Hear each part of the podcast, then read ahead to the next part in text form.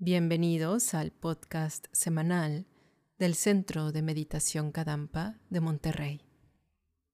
En este podcast compartiremos consejos breves para una vida feliz y llena de significado, basados en las enseñanzas del budismo moderno del venerable Geshe Kelsang Gyatso Rinpoche.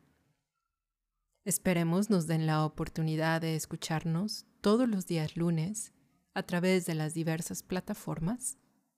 Todos son bienvenidos y esperamos sea de gran beneficio para ustedes.